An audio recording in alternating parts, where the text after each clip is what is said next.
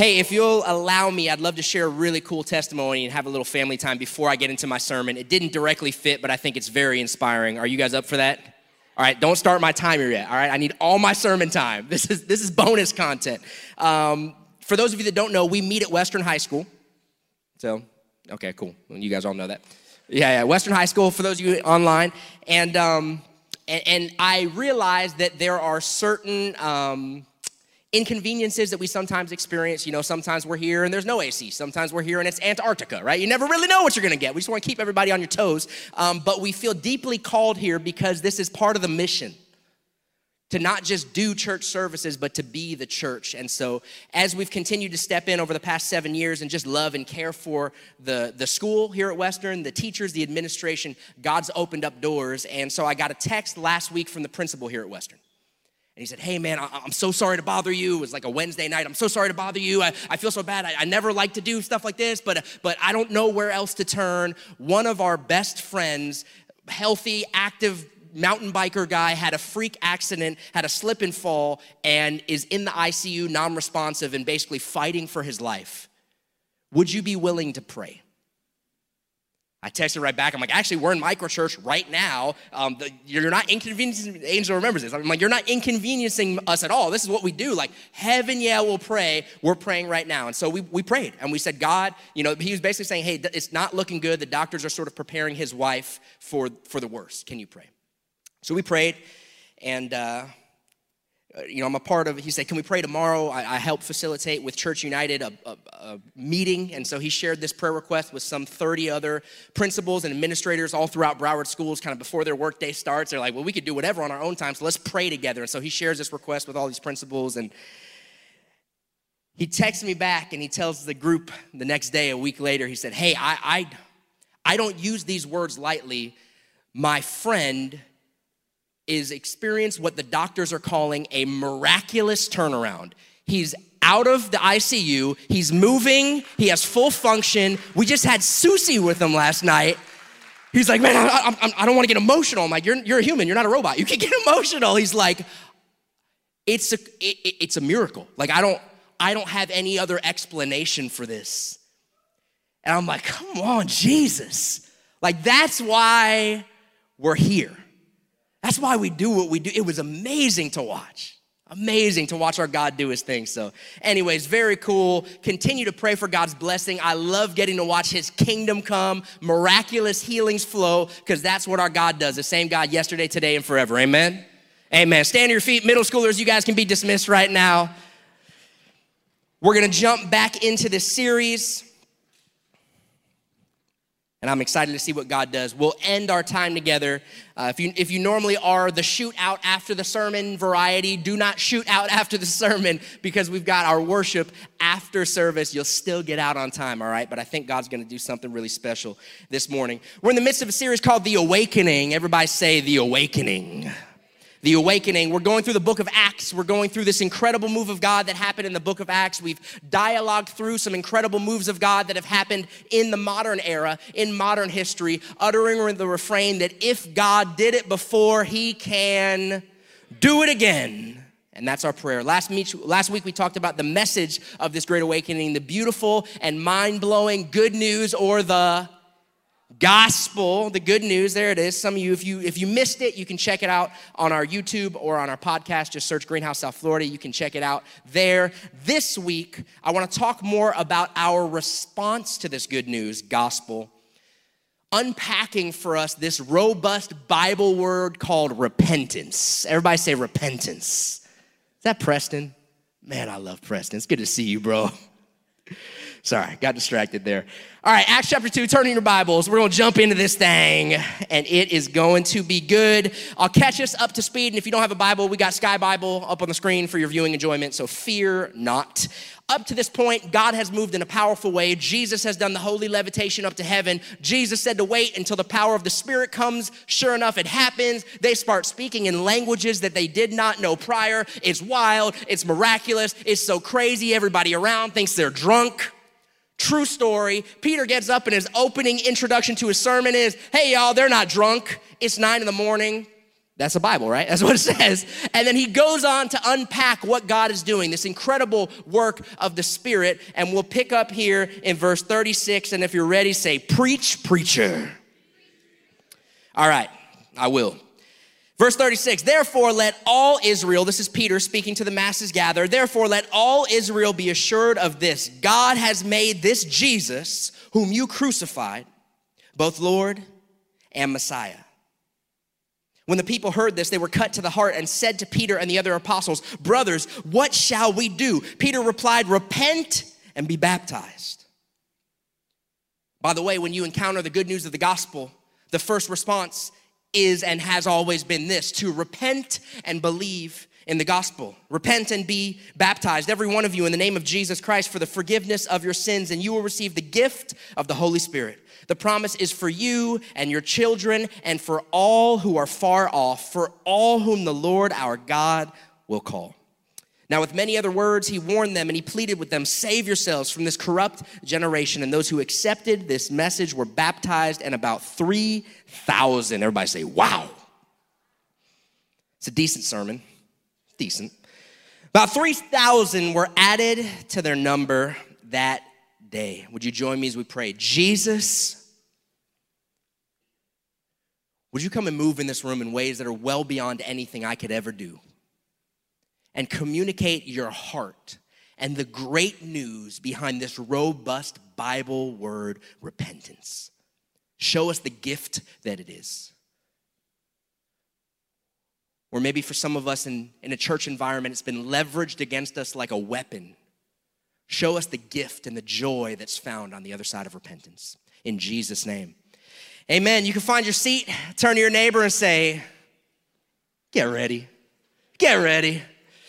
If you're online and you don't have a neighbor, you can say it to your cat because God knows they need to repent.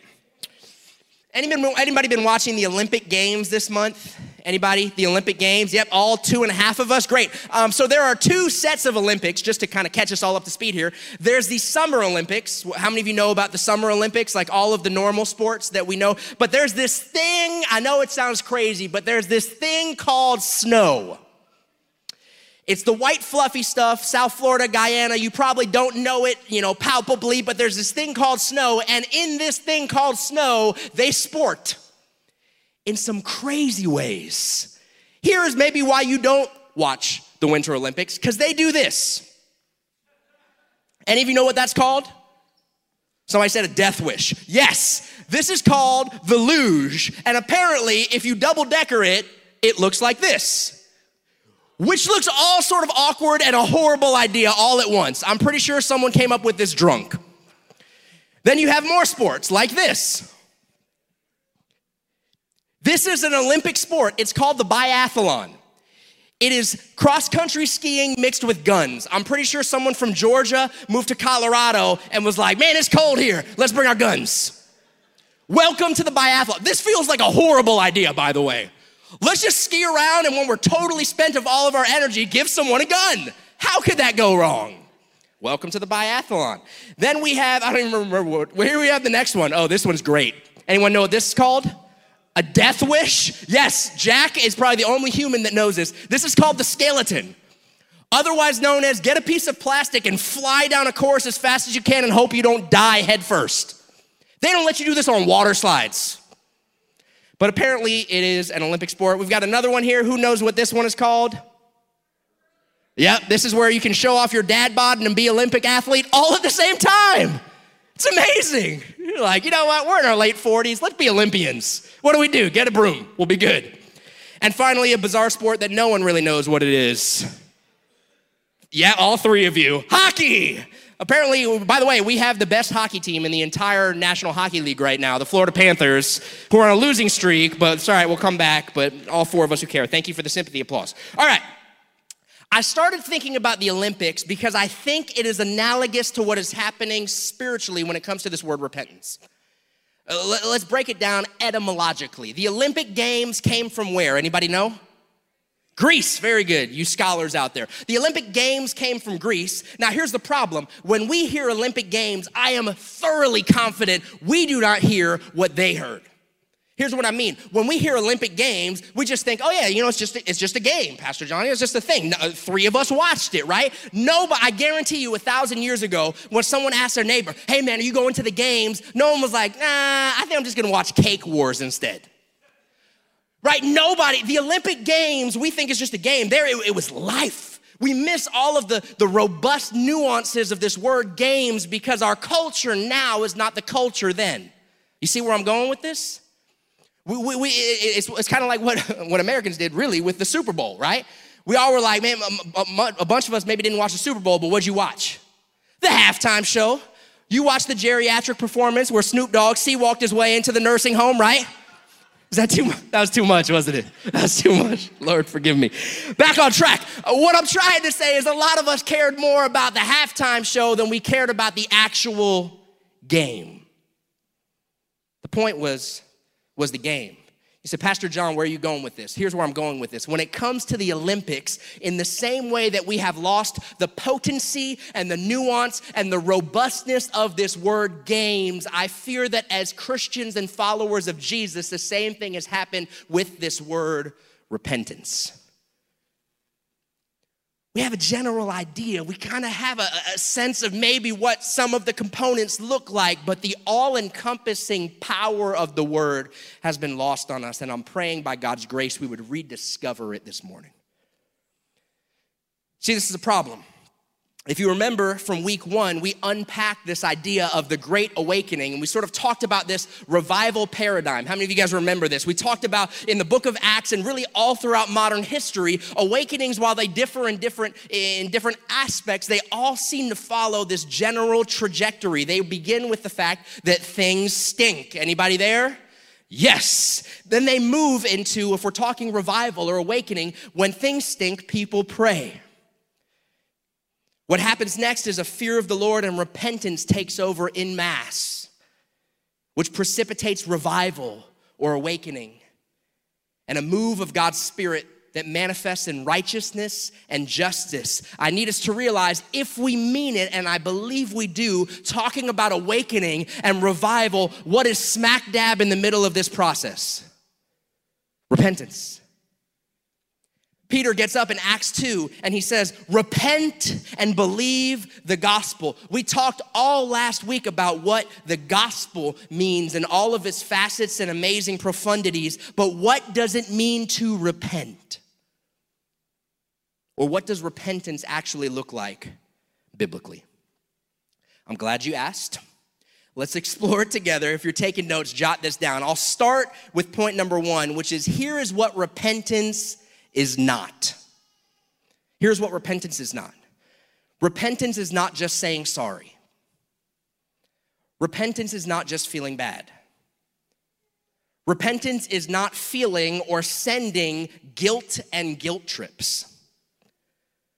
Repentance is not shame or self prescribed punishments. Repentance is not putting yourself in spiritual time out to amend for your wrongs. Repentance is not just words and it's not just tears. It's not being bummed because you got caught. Some of those elements might exist in repentance, they might be components of repentance, but they are not the end all of repentance. Are you tracking with me so far?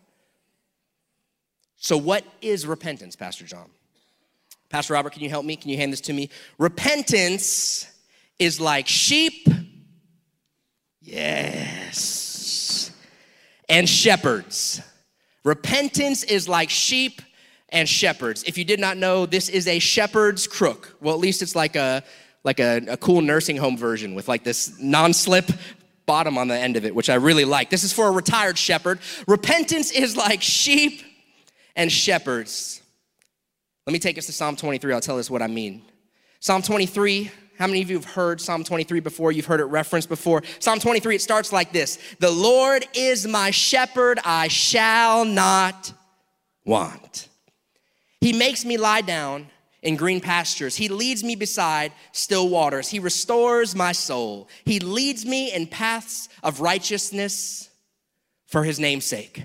How many of you are like, oh, I've heard that before? Show of hands. You're like, I've heard that. I've heard that reference maybe at funerals, memorial services. Now, let me ask a follow up question, hands down. How many of you have ever been an actual shepherd? Karina, you've been an actual shepherd? Of, uh, of souls. Amen. Of hearts. I was like, man, there's so much of your story I don't know. Online, maybe, I'm not sure, Guyana crew, right? So here's the problem. When we come to Psalm 23, David, who was an actual shepherd, is using a bunch of shepherd language here that if we don't live in the culture, we will not grasp the full ramifications. So let me unpack it did a bunch of shepherd research this week. David says this phrase, he, he, he restores my soul.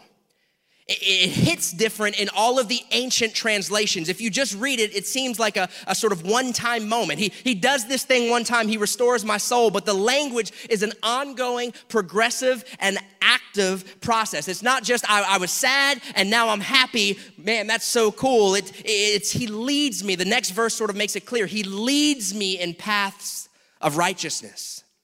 It's not just a, a, mental or an emotional transformation, it's an active process where the Good Shepherd leads us. It's active, it's dynamic, it's ongoing. I don't know if this is gonna stay, so if it falls, just make a loud noise and make it dramatic for me. Psalm 23, I wanna use as a roadmap for biblically what repentance looks like. David says repentance is not just a new idea, repentance is a new path.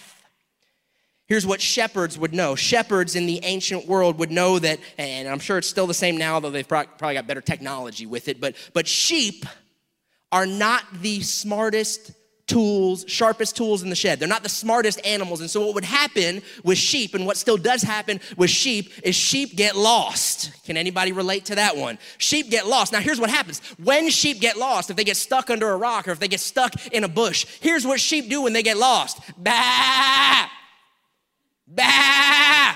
Everybody say it with me because we're all sheep. Bah! Bible says we're all like sheep, we've gone astray. They, they start, and, they, and then when no one comes, guess what they do? They do it louder. Bah! They do it louder. Here's what happens sheep, it's not just that they get lost. When they get lost, they become sitting ducks for predators.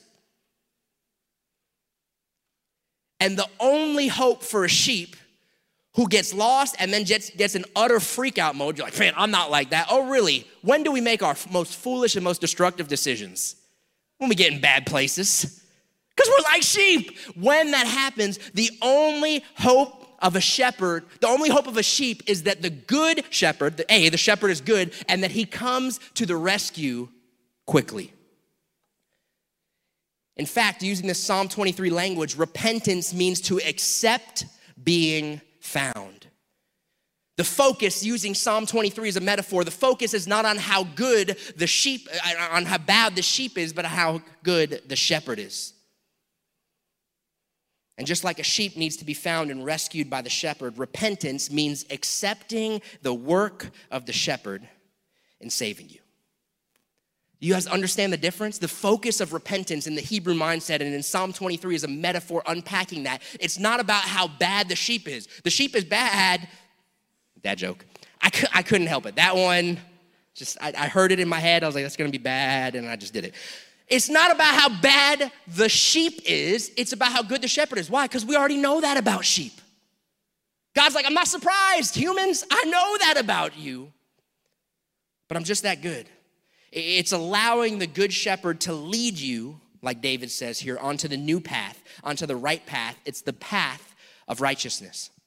Our, our, kids, Liam and Lucia, are really into scootering. So they always want to go on their scooters and jump around. I got a little picture of Lucy here. Everybody say, oh. This is Lucy. She's a big girl now. She rides on her scooter. And so they always want to ride, but, but, but I tell them, listen, if you want to ride on the scooter, you have to ride on the sidewalk. Why? Because they don't yet fully understand the whole deal with cars and traffic, and they're so into their scootering that they won't always notice when a car is flying through who hopefully notices them but maybe does not. And so, a regular part, to my wife's utter chagrin, a regular part of our family walks if they want to use the scooters, which ends up being way more stressful than it is peaceful, is stay on the sidewalk, kids, stay on the sidewalk, kids. Why? Is that because we are limiting parents? who don't want our kids to enjoy and have fun? No, it's because we want our kids to live, right? It's because we want them alive. And so we prescribe for them a right path, a sidewalk path, a right path, because we ultimately desire their flourishing and long life. It's not about limiting their freedom, it's about ensuring they're thriving. Do you understand the heart of a father? Now, they don't get it all the time. And so Liam's always like, why? He sees this big, wide open street and he's like, Dad, come on. That would be awesome. And he wants to race it. But he doesn't understand, son, it's not all well. Eventually, sure, you're to figure out and I'll, and I'll help you when you get there. The street could be an amazing place. But right now, you just got to trust me on this, son. I'm trying to lead you in the right path. See, repentance biblically, it requires humility. Repentance biblically is all about the fact that where we come to a realization that we are like sheep. We're prone to wander. We're prone to blow it. We're, we're dead meat if and when we do because we get stuck and all we do is go bam. We're we're primed for the picking. We're right there for predators. It's realizing we're sheep, but it's also realizing that our shepherd is good and that he knows and he wants what's best for us. Does this make sense? The sheep shepherd metaphor? You guys tracking with me here? Okay, here's what this means it means if there is anything that a follower of Jesus should be good at, if there's anything that a Christian should be proficient in, it is repenting. Christians should be professional repenters. If you're married to a professional repenter, raise your hand. Like, give them some bonus credit. Okay, one of you. Okay, great. Two of you. That's great. We, this is we should be pros. I mean, we I, I consider changing the name of the church. We could make this instead of Greenhouse. We could call it Repenters Anonymous. We could be Ra which is the name of the Egyptian sun god. So never mind, scratch that. That would be confusing. But you know what I'm saying? Like, if there's anything that we should be pros at, it should be repentance. But so often, the worst repenters are the people of God. Can I get an amen? Why? Let me ask you a question, followers of Jesus. And, and, by the way, if you're watching online in the room and you're not yet a follower of Jesus, thrilled that you're here investigating God, faith, and spirituality. You can just track with us for a second. But if you follow Jesus, Think about this. Do you remember who you were before you met Jesus? Whew. Do you remember where you were before you met Jesus? Was it difficult to accept the need for repentance in that moment? Probably not. Why? Because you knew you were lost. You were broke. You were at rock bottom. It was pretty easy to accept being found then, right? Here's a problem when it's then, it's so obvious, it's so clear that we needed it. But now, we do these mental gymnastics where we do like mental judo, and it's easy to convince ourselves into thinking that, that, that, that, now we're good. You're like, Pastor John, I'm, I'm, I'm good, really. I mean, I'm, I'm okay. i have been sanctified and, and raised by the blood of the Lamb, and, I, and we use all the Christianese, washing the blood, all the things that freak people out, and they don't know what we mean, and we say all the things, and we're like, I'm, I'm good. Pastor John, they, whoever the they is in your life, politically or religiously or socioeconomically, or, they need repentance. I just need, I just need a little tweak. I just need a little tune up. I, I just need a little course correction. And then we have moments in life that are sort of equal opportunity course correction offenders. I'll tell you one area that'll bring you to your knees in humility and repentance real quick. One word parenting. Can I get an amen? If you need some repentance in your life, yeah, Desiree's like, Amen. If you need some repentance in your life, just go ahead and have a kid. I, I remember one evening, this was several months ago, um, my son had not had a nap, which meant he was all sorts of hangry, and he was just, he's a sweet kid, but he was not a sweet kid that day. And, and we're getting ready. I'm like, 15 minutes left on the clock before bedtime. I'm like, we just got to survive at that point. And so we're getting there, and I'm putting him down, and he just starts having a fit, and he just starts yelling, Dad, why'd you do that? And he starts yelling. This is what he yells. Dad, you didn't even pray for me. Now, you know you're a pastor's kid when your temper tantrum is, you didn't even pray for me. And man, I, I, I wish I could say I, I, responded in a gentle, pastoral voice. But but I, I was I was like, you gotta be, is he really yelling at me, screaming temper tantrum that I didn't pray for him? I was like, son, you gotta be kidding me. And I yelled. I lost it. I lost my temper and I yelled at him. He kind of cowers back. I don't yell a ton. But I was just so, my I was like, you got to be joking. Like, are you really? And I kind of gathered myself and I, and, and I walked out of the room and I was like, Spirit of God, presence of God. And I came back in and I said, son, you need to go to bed. you are tired. I said, but I'm sorry I yelled at you. I, I should not have done that. No matter how you respond, I can respond differently. I should not have lost my temper, son. I'm very sorry. Will you forgive me? And he's like, I forgive you. Okay. And he, he's tearing, gave me a hug, and everything's good. The next day comes and I'm putting his sister Lucia down for a nap. And, and those of you parents that still have or can remember when you had young ones, right? Like that's like the, the, the, crucial moment there. You're putting her down and she starts closing the eyes and the promised land is in sight. You have a free hour to yourself. You're like, oh. And so I'm there and I'm rocking her. And right before she's about to go to bed and I'm about to put her down, I'm walking to her little crib, you know, thing. And Liam opens the door and says, hey, dad, are we gonna go? And I just, he got the look. He got the look. I didn't yell, but he got the look. And, and I know he saw it and he got he kind of felt a certain way and i'm like oh man and i'm just thinking i'm like i'm gonna put lucy down he's gonna have another meltdown he's gonna be so mad and da da da and i'm like ah and i walk out there just ready for world war iii and and i'm like hey and he's like dad i'm sorry you told me not to come in there and I, I shouldn't have done that. I'm sorry. I was like, what child is this? The kingdom has come. You know, it's this moment. And I'm like, this is amazing. Here's the incredible wisdom of Jesus, especially for any parents, really for any disciple maker, but especially for any parents in the room. You reap what you sow, which means repentant and humble parents, I, I, hope you see in the story, I was both the villain and in some ways the grace of God moved and I got to repent. I was not perfect here, but repentant and humble parents produce repentant and humble children. Eventually, by the grace of God. And when they're old, they won't depart, right? Uh, by the way, this is not talking about repentance with your kids or the spiritual kids in your life. This is living it with them and in front of them and before them. And when you when you fail in public you get to repent in public. It's living a life of humble and consistent repentance. By the way this is a huge deal to god. And it's been a huge deal for the people of god for thousands of years now. In the hebrew the word for repentance is teshuvah. Turn to your neighbor and say teshuvah.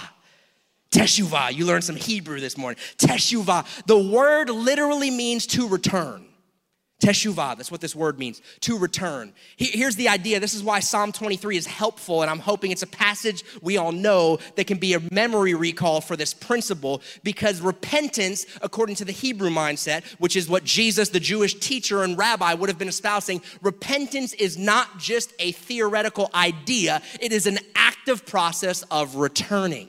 Teshuvah, to return. And this is a huge deal to God. And it's a big deal for us this humility, this teachability, not just for salvation, but to make it in the process of sanctification as well.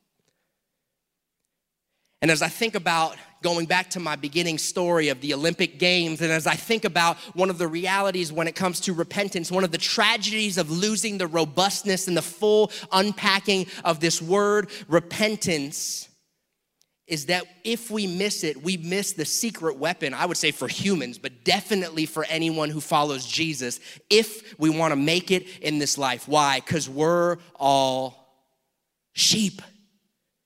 We're all sheep. We go astray.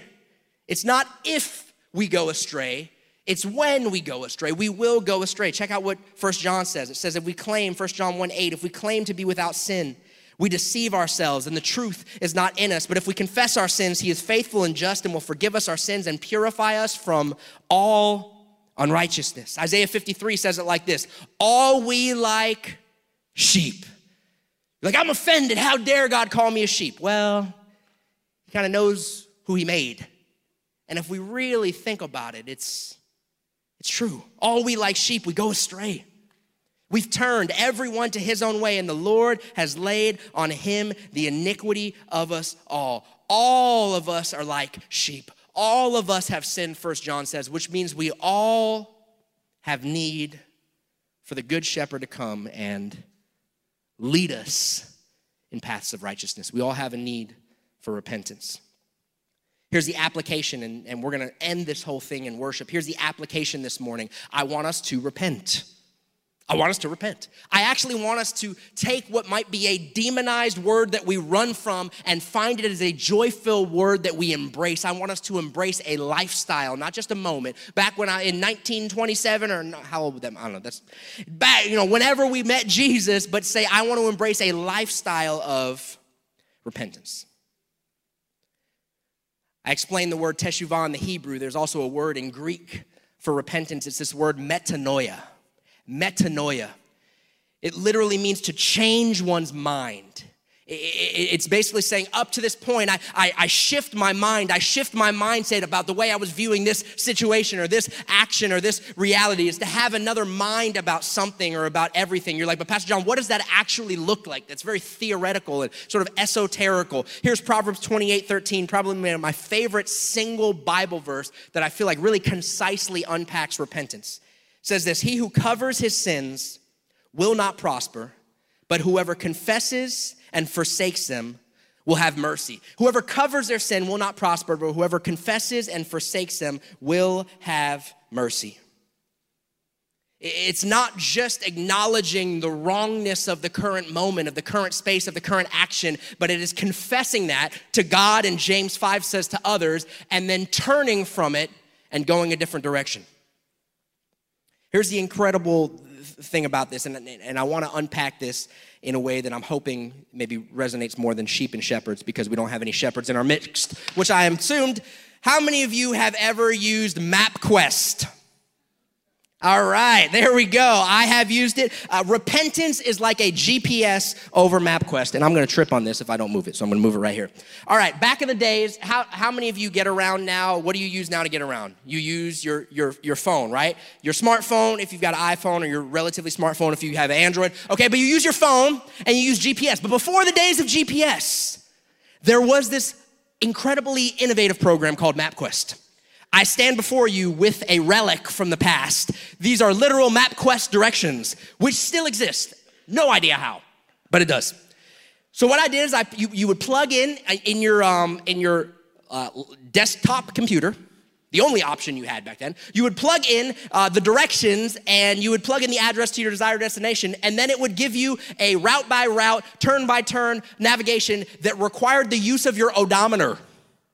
You're like, what, what's that? That's the thing that tells you how many miles, right? You, you had to like know. And so here's what you would do. You would have a assistant, if you wanted to survive your trip, called a co-pilot or a navigator. And they would be responsible for holding your directions, your life and, and limb in, in their arms. And they would read things like this. Start out going northwest on 97th Avenue towards Springtree Lake Drive. Then in 0.07 miles, turn left onto Springtree Lakes Drive. You're like, you're what's northwest? What's 0.07? What you would have to like tabulate this stuff. I mean, and, and if if God forbid you missed a direction, get ready for an impassioned conversation with your spouse. And many gas station stops with blank stares of how to get back on the 0.07 miles to the third. Like, this was if you fell off the path, God help you. It's, it, it, it's crazy. What does GPS do? GPS accelerates the process. If you, if you miss a turn with GPS, what does it say? Rerouting, rerouting, right? You, you go there, make a U turn at 0.07. GPS does that. Now, if you did not understand the intention behind the GPS, you might come to the wrong assumption that the GPS is out to get you, that the GPS is trying to throw it in your face, that the GPS is trying to ruin your best life. But the GPS is not trying to ruin your best life. What's it trying to do? It's trying to get you to your desired destination faster and seamlessly. That's repentance. Repentance is, hey, you can settle for MapQuest and your own best efforts and abilities to read the guide map and get you to the place. Or you can lean into the Holy Spirit who prompts you in the moment as you make wrong turns, not because he hates you, but because he wants you to get to the desired destination. Repentance is a gift. Repentance is like so, I mean, Holy Spirit fueled repentance is like a GPS for your soul. It's turn by turn navigation where the Spirit of God says, Hey, I know where you want to go because it's where I want you to go and it's where you want to go. And now we're on the same team. And just, just, just don't do that. Just turn around now. You don't have, it's, I'm going to save you 20 minutes and a fight with your spouse. Just turn around now. This is the beauty of Holy Spirit fueled and Holy Spirit led biblical repentance. It's not just for salvation, it's if you want to make it in life. Your, your pastors, Pastor John, Pastor Robert, Pastor Malik, we repent regularly. Mature disciples repent regularly. People who live the easy yoke and light burden of Jesus repent regularly and are great repenters because true biblical repentance doesn't disqualify you for the work of God, it prepares you for it. Yeah, yeah, this is a secret right here. Like, we think, oh man, if, I'm repenting all the time, it, must mean that I'm a failure. If I'm repenting all the time, it must mean that, that, I'm, that I'm unfit for God's kingdom. If I'm repenting all the time, no, it means you're in touch with your sheepedness. And you're really zealous, that's not even a word. You're really zealous to follow the good shepherd because you know his plans are not to shame you, they're for good, they're to prosper you and not to harm you. He's got plans for a hope and a future.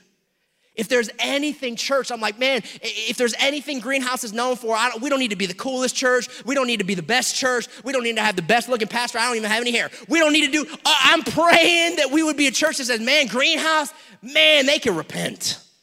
Whew, that church, when they blow it, they do it quickly. Like they fail fast. In the business world, that's like a thing. Like, man, you're gonna fail. You learn from failures, but fail, learn to fail fast. That's repentance. And it's a vision for our lives. It doesn't just work for business, it works in your soul. You want to have an incredible marriage? Get great at repentance. You want to raise amazing kids who love God and people and walk in humility? Get great at repentance. Now, Pastor John, I, I do want to do, I want to be those things. How do I start? You start with yourself. Psalm 139 says, Search me, O God, and know my heart. Try me and know my anxieties, and see if there is any wicked way in me, and then lead me in the way of the everlasting. By the way, this is King David again. This is Psalm 23 language. It's the same language. It's, a prevailing biblical metaphor for repentance. Lord, I'm a sheep. I've strayed. What do I do? Ah, I'm going to throw a pity party. I'm going to beat myself up. I'm going to tell myself how horrible I am. No, the shepherd's good. He already knows. Just ask him to lead you and paths of righteousness in the way of the everlasting. Here's the call for some of us this morning, whether you're in the room, maybe you're watching online. By the way, we have a whole crew up at Breakthrough Weekend right now. God's moving in incredible ways. We have people get baptized. We had three people from Guyana join for the Breakthrough Weekend. I mean, it's been amazing. Respond. This morning, we have the baptismal tank, we have a change of clothes. The call of Peter is still the call for, for humans. It's repent and be baptized. Maybe you have repented, you've changed your mind and said, Jesus, your Lord, but you've never been baptized. Do that today. There is a path of blessing that God has for you that comes in joyful obedience. Maybe you have not repented. Maybe you came here and you're like, John, I'm not even sure about Jesus and faith, but I'm kind of open and I think it might be true. The call is repent and be baptized. If you have not done it, that's your next step. You could do it today. We got to change of clothes. You can find Pastor Robert or myself after service. We will help baptize you today. But repentance is not just for salvation, repentance is for everybody. It's a lifestyle, it's for rescue in any area. Areas like selfishness. I would argue that the idol of the current moment is self. We've taken self care and we've taken it well beyond what the Bible advocates where we've made ourselves Lord and Savior rather than living the best self, which is the sacrificial self. It's the way of Jesus. Maybe the Spirit will prompt your heart that you've gotten a little too comfortable in this earth. I remember reading the news this week when, when Russia invaded the Ukraine, and I felt what I'm sure we all felt this sense of like ground shaking underneath your feet. And I was with Pastor Robert. I walked out of the office. I'm like, man, you? And we start talking. I'm like, you know what, Pastor Robert? And, and so I was like, wait a second, I'm, I'm, see, I'm, I'm with Jesus. Like, to live as Christ and to die as gain, if this is the precursor to World War III, I'm like, I don't want that to happen, but I, I, I you know, to be absent with the bodies, to be present with the Lord, I want to spend my life for the gospel. And I like pep talked my way biblically into like, yeah, let's go, bro, let's go. And we went that, that's what we did. If you've noticed that it wasn't, it, it should be disconcerting and heartbreaking and should prompt us to pray. But if you notice the foundation of your life gets shaken when things of this world get crushed, it might be an indicator that you've gotten a little too comfortable in a world where you were just meant to be a passerby and an alien and a stranger. Maybe the Spirit's gonna prompt you to repent, to find the freedom and the joy on the other side of repentance when it comes to pride and self reliance. Maybe it's greed, maybe it's sexual immorality had a member, uh, somebody in the church family say that they felt like God was saying he wanted to set some people free from sexual addiction. Maybe you've been in a spot and your own best MapQuest efforts haven't you gotten to the, haven't gotten you to the desired destination. Jesus can rescue. It's safe to assume we all need to respond in some way in repentance this morning. I'm going to close with this story. Worship team, you guys can come up and and then we'll close out our time in worship and repentance. I, I came across a story this week of a of a pastor in China, right as communism took over in China. Like some stories we've heard right now really regarding the, the ukraine i read a few like that. He, he, he had the opportunity to leave to flee china when the writing was on the wall and, and sensed the spirit of god leading him to stay. And, and so he stayed rather than left knowing that there was most likely suffering and persecution to come. And sure enough it did. For two years he was tortured. What started as physical torture and didn't yield any results became psychological torture. And every single day, mercilessly, they would come in and, and try to do this psychological torture. And they were over and over and over trying to get this missionary to renounce his faith, to renounce the way of Jesus, to say that God was dead and a fool. The missionary recounts, he says, after, after a year and a half, things start wearing on you. He said, but they made a key mistake. They came to him one morning, this is his account. They came to him one morning and they said, Listen, we, we've been trying to show you that communism and, and Mao and Marx are better and smarter than Jesus. They said, Just look at this story. And they went to the story of Jesus and leaving the 99 sheep, the good shepherd, to go and find the one. They said, Jesus tells a story of leaving the 99 to go and find the one. They said, What sort of a fool does that? They said that's that's foolish. It's foolish economically. It's foolish uh, intellectually. It's foolish fiscally. They said that makes no sense. It's a dumb idea. Jesus is a foolish leader. The missionary said all of a sudden something in his heart welled up, and he said he's not a fool. He said, The shepherd is good. He's going to care for the 99. He's got that under control. He knows what he's doing. He's a good shepherd. He said, But the moral of the story is that I am the one sheep and I'll go astray. And he turned to his tormentors and he said, And you are the one sheep and you will too. He said, And Jesus is not a fool, he's good.